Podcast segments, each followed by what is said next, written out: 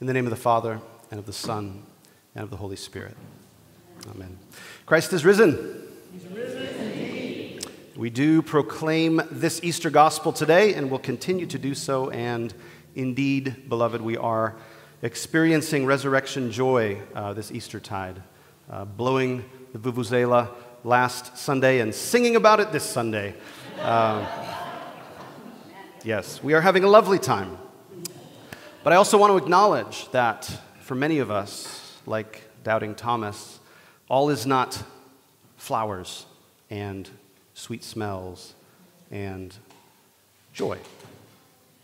We're surrounded every day with reminders that the full promise of the resurrection has not yet been realized. Of course, we see this in the news ongoing war in Ukraine. There are cruel laws being passed here in the United States, more and more seemingly fascist rhetoric coming from politicians. But we don't have to look at the news to know that not all is well. Uh, we can look at our own lives. We feel this, don't we, um, in our own lives. We all know the pain of some kind of estranged relationships, perhaps. Sometimes, maybe even oppressive or abusive relationships with friends or spouses or children or parents or bosses. Sickness and death continue to lurk Relatives and neighbors die suddenly and tragically, leaving behind spouses, children, loved ones. And many of us struggle under the weight of unanswered prayer and a sense of God's absence that perhaps has gone on for years. Circumstances like this make it difficult sometimes to trust the alleluias of Easter or make us feel like we have to hide our pain and our suffering from others because we don't want to be a downer. This is the tension we live in especially on this Sunday after Easter. Some days we see resurrection everywhere, other days all we can see is brokenness. Can you relate to this? What are you bringing with you today? Is it joy? Is it gratitude? Is it thankfulness? That's okay. Hold on to that. Is it pain? Is it suffering? Is it unanswered prayer? Is it questions and doubts and fears? That's okay too. You can hold on to that. You can be present to that as we proclaim good news today. Because against the pretensions of the powers that claim to control the levers of history sin, sickness, supremacies of all kinds we proclaim the Easter gospel today. Jesus Christ, the crucified and risen one, has triumphed over death and all the brokenness that we see, and is right now Lord of heaven and earth. His kingdom of liberating love is at hand, right here, right now.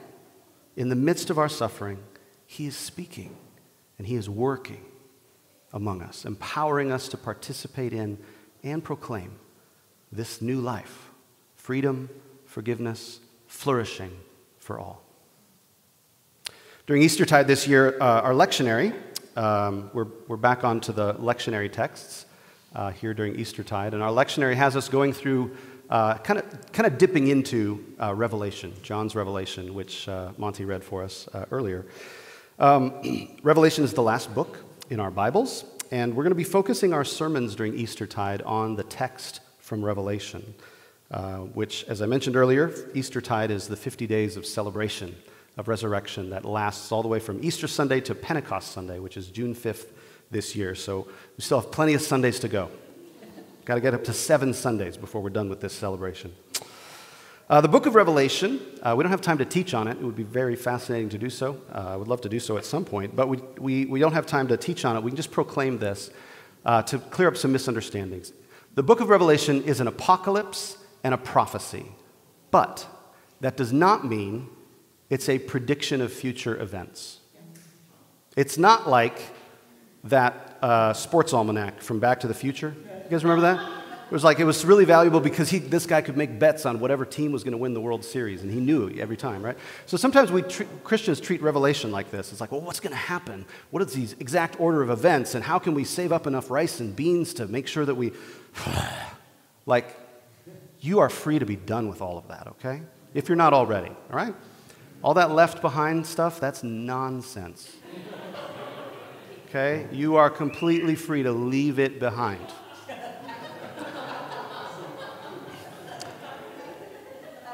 That joke wasn't even in my notes. That just came out, just, that just happened. That was unintentional. So, all right. All right. So the Apostle John is not a fortune teller. That's not what this book is about. Prophecy, when I say revelation is a prophecy, what I mean is that prophecy is about God's word spoken to us personally, right here and right now. God is speaking. That's prophecy. It's not a prediction of future events, it just means God is talking and we can listen. So we hear what God is saying to us when prophecy is issued forth. And apocalypse, what I mean by that is not some terrible thing that's going to happen at the end of time, but apocalypse just means revealing. That's the revealing of what's really going on, perhaps in a hidden way or under the surface of events. So in an apocalypse, we see what God is doing among us, and in prophecy, we hear what God is saying to us. So revelation is a poetic letter written by a pastor caring for churches in Asia Minor who were struggling to hear what God was saying and to see what God was doing in the midst of trials, persecutions, and the temptations of everyday life in the empire. They were struggling and they needed to hear what God was saying to them and they needed to see what God was doing among them. And so it is with us today. Revelation reveals to us the risen, living, ascended, ruling, and reigning Christ speaking and working among us, right here and now, in the midst of our own trials and temptations. John's audience, the people he was writing to, these seven churches in Asia Minor, they were intimately familiar with the unfinished aspects of Christ's resurrection and Christ's victory over death. They were under the rule of Rome, who sought to control Asia Minor through political and economic and military means, and also through dominating the the way that uh, religion was practiced and the imagery that was used for religion. And what their goal was, was to make it feel like Rome's rule was inevitable and divinely ordained. You can't even imagine anything other than Rome. That's the goal of the, uh, the, the domination of empire. And so it's much in the way that mammon works, as we thought, uh, thought through and, and uh, preached through during Lent. It's very similar. So, in the midst of this weight, under the domination of empire, these churches are seeking to live in the power of the resurrection, but they're small and they're harassed by the authorities and they're discouraged because evil often seems to be the only power at work in the world. And so, right here at the beginning of this letter that John is writing to these beleaguered communities, he proclaims a Trinitarian grace and peace to them from the one who is and who was and who is to come, God. And from the seven spirits that are before his throne, seven is the number of completion. And so this refers to the fullness of the presence of God's Spirit. And then from Jesus Christ, the faithful witness, the firstborn of the dead, and the ruler of the kings of the earth. Right into their trials and tribulations. This is what's real. Grace and peace to you from the faithful witness the firstborn of the dead, and the ruler of the kings of the earth. And I think each of those is important, each of those ways of referring to Jesus, and the order is probably important here as well. Thus, Jesus is the ruler of the kings of the earth, but he is the ruler of the kings of the earth only as the firstborn of the dead, which means he is the one who did not cling to life even in the face of death, and thus has conquered death. And so he rules in a new way. And he's the firstborn of the dead, but he is the firstborn of the dead as the faithful witness, the one who told the truth about God and about the world and about who we are and who God is. And so Jesus is Lord. That's the proclamation here. But the good news is that he's not a Lord like Caesar. This is a different kind of king. This is a different kind of kingdom. His sovereignty is one of truth telling not deception. His sovereignty is one of cross bearing, not exploitation and domination. And this is a challenge to our allegiance, first and foremost. To proclaim that Jesus is Lord is to proclaim that every other power that pretends to control the levers of history is not Lord. And we do not trust them to deliver truth and beauty and goodness to us. We trust Jesus and His way and His kingdom to deliver truth and beauty and goodness to us. So the revelation here to these churches is that despite the pretensions of rulers who gain and maintain empires through violent force, Jesus Christ, the crucified one and the risen one, is the true ruler of the kings of the earth. A different kind of king who has inaugurated a different kind of empire, gaining dominion not through violent force but through suffering, and maintains his rule not through uh, manipulation and violence, but through forgiveness and mercy continually poured out. His kingdom of liberating love, beloved, is at hand. Not just for those churches back then, but for us, here and now, today. He is speaking and working among us and empowering us to participate in and proclaim this new life freedom, forgiveness, flourishing for all. In the next verses, we see one more facet of how this resurrection kingdom operates. John breaks into doxology. And I love that we couldn't help ourselves and also did this, right? We almost interrupted Monty with, Amen! And everybody's like really excited about it. And Monty's like, Well, the reading's not done yet. Hold on. it's God's Spirit at work among us, I think. So John breaks into doxology, which just means he, he, he breaks into praise. To him who loves us and has freed us our, from our sins by his blood and made us to be a kingdom, priests serving his God and Father. To him be glory and dominion forever and ever. Amen. And it's beautiful and lovely that Jesus loves us and freed us. We could do a whole sermon on that uh, just right there. Amen. But what I want to focus on is that he has made us to be a kingdom and priests, serving his God and Father. Priests, the work of a priest is to connect God and humanity from both ends, connecting God and humanity. And this is the power that Jesus shares with us. Jesus shares his power with us and says, You are priests, you are priestly people. He makes us into a people who manifest God's liberating love in the world, a priestly people bearing witness to God's mercy, unmasking illegitimate human authorities, and connecting people to the radical hospitality of God. We don't just watch Jesus do stuff from the audience, we get to play in the game, having received the Holy Spirit to empower us. So, as Jesus tells his frightened disciples in our gospel reading, as the Father has sent me, so, in the same way, I send you. And like Thomas, even in our doubts, we are sent and trusted by Jesus to proclaim God's kingdom of liberating love. And like the apostles in the Acts reading that we read today, we confront the powers of this world with the loving, life giving power of God. In other words, the resurrection appearances of Jesus are not finished, they are ongoing. Christ keeps appearing to us, Christ keeps coming to us. He keeps revealing himself to us, offering mercy and forgiveness and empowering love. Everything has already been accomplished, and so Jesus has infinite patience with you in the midst of your weakness and your doubt and your slowness to trust. Infinite patience, He will just keep coming around with mercy, with forgiveness, with empowering love until we finally forgive ourselves and allow ourselves to be loved and empowered by Him. Right into the places of our own sin and brokenness, beloved. We proclaim the Easter gospel today that Jesus Christ, the crucified and risen one, has triumphed over sin and death and is Lord of heaven and earth. His kingdom of liberating love is at hand right here.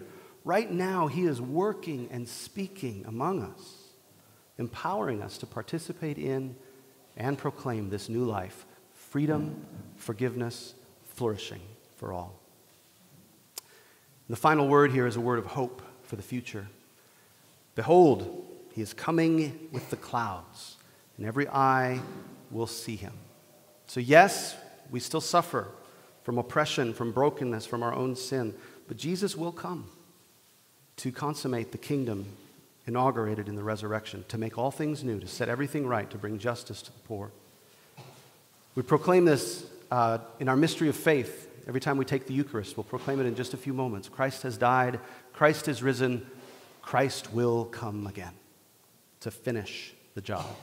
So it is to be, John says. Amen. And then the Lord God says, I am the Alpha and the Omega, the one who is and who was and who is to come, the Almighty. Alpha and Omega are the first and last letters of the Greek alphabet. And so what's being proclaimed here is that God encompasses all. Nothing exists outside of God's vision, nothing exceeds God's grasp. And in the end, God is going to gather everything up in Christ. The totality of our embodied human experience, all our fear and pain and suffering and grief and regret and joy and consolation, all of it seen, felt, known, honored, and taken into the presence of God in the wounded flesh of Jesus and transformed there into communion with God and with each other. Nothing is wasted. Nothing is discarded. All of it matters. All of it will be redeemed because Jesus took it into his body on the cross and in the resurrection takes it into God's presence. This is the victory over sin and death. And this is where we are headed with Christ. This is our future hope. So I invite you this Eastertide to get real about your suffering and brokenness. Don't feel like you have to hide this. Everybody's so happy. I don't want to talk about what I'm struggling with. Confess it in community and trust others to bear it with you and to proclaim the Easter gospel to you. And we can all bear this with one another until we see how the resurrected Christ is at work in our midst. Sometimes it's hard to see it right away. That's okay. We'll just keep bearing with one another. We'll keep listening. We'll keep moving together. Trust trusting that Jesus is at work among us. So confess your fears, confess your doubts, your suffering, your pain, and confess the Easter gospel of Jesus' lordship and presence. There's an opportunity to do this right now. We pray after every sermon, prayers of the people. And uh, the, our first prayer is always a kind of a fill in the blank prayer. It's in your booklet, it'll be on the screens. If you've never prayed this before, maybe you've just thought, oh, I don't want to talk out loud in front of everybody. I just encourage you to think about maybe what it might be like to do so. When we're praying out loud in front of we're not showing off or anything like that. What we're doing is confessing where we're at in community. And what happens when that gets proclaimed out loud is we all get to bear that with you then. We all get to pray with you and for you. And so, one way of saying yes to this good news is just to pray. Pray out, whatever it might be that you're struggling with, where you need to see the presence of Jesus at work. Because in the raising of Jesus, beloved, God is turning all our human crucifixions into resurrection. Against the pretensions of the powers that claim to control the levers of history, we proclaim the Easter gospel today. Jesus Christ, the crucified and risen one, is Lord of heaven and earth, and his kingdom of liberating love is at hand right here, right now. He is speaking and working among us empowering us to participate in and proclaim this new life freedom, forgiveness, and flourishing for all. In the name of the Father, and of the Son, and of the Holy Spirit. Amen.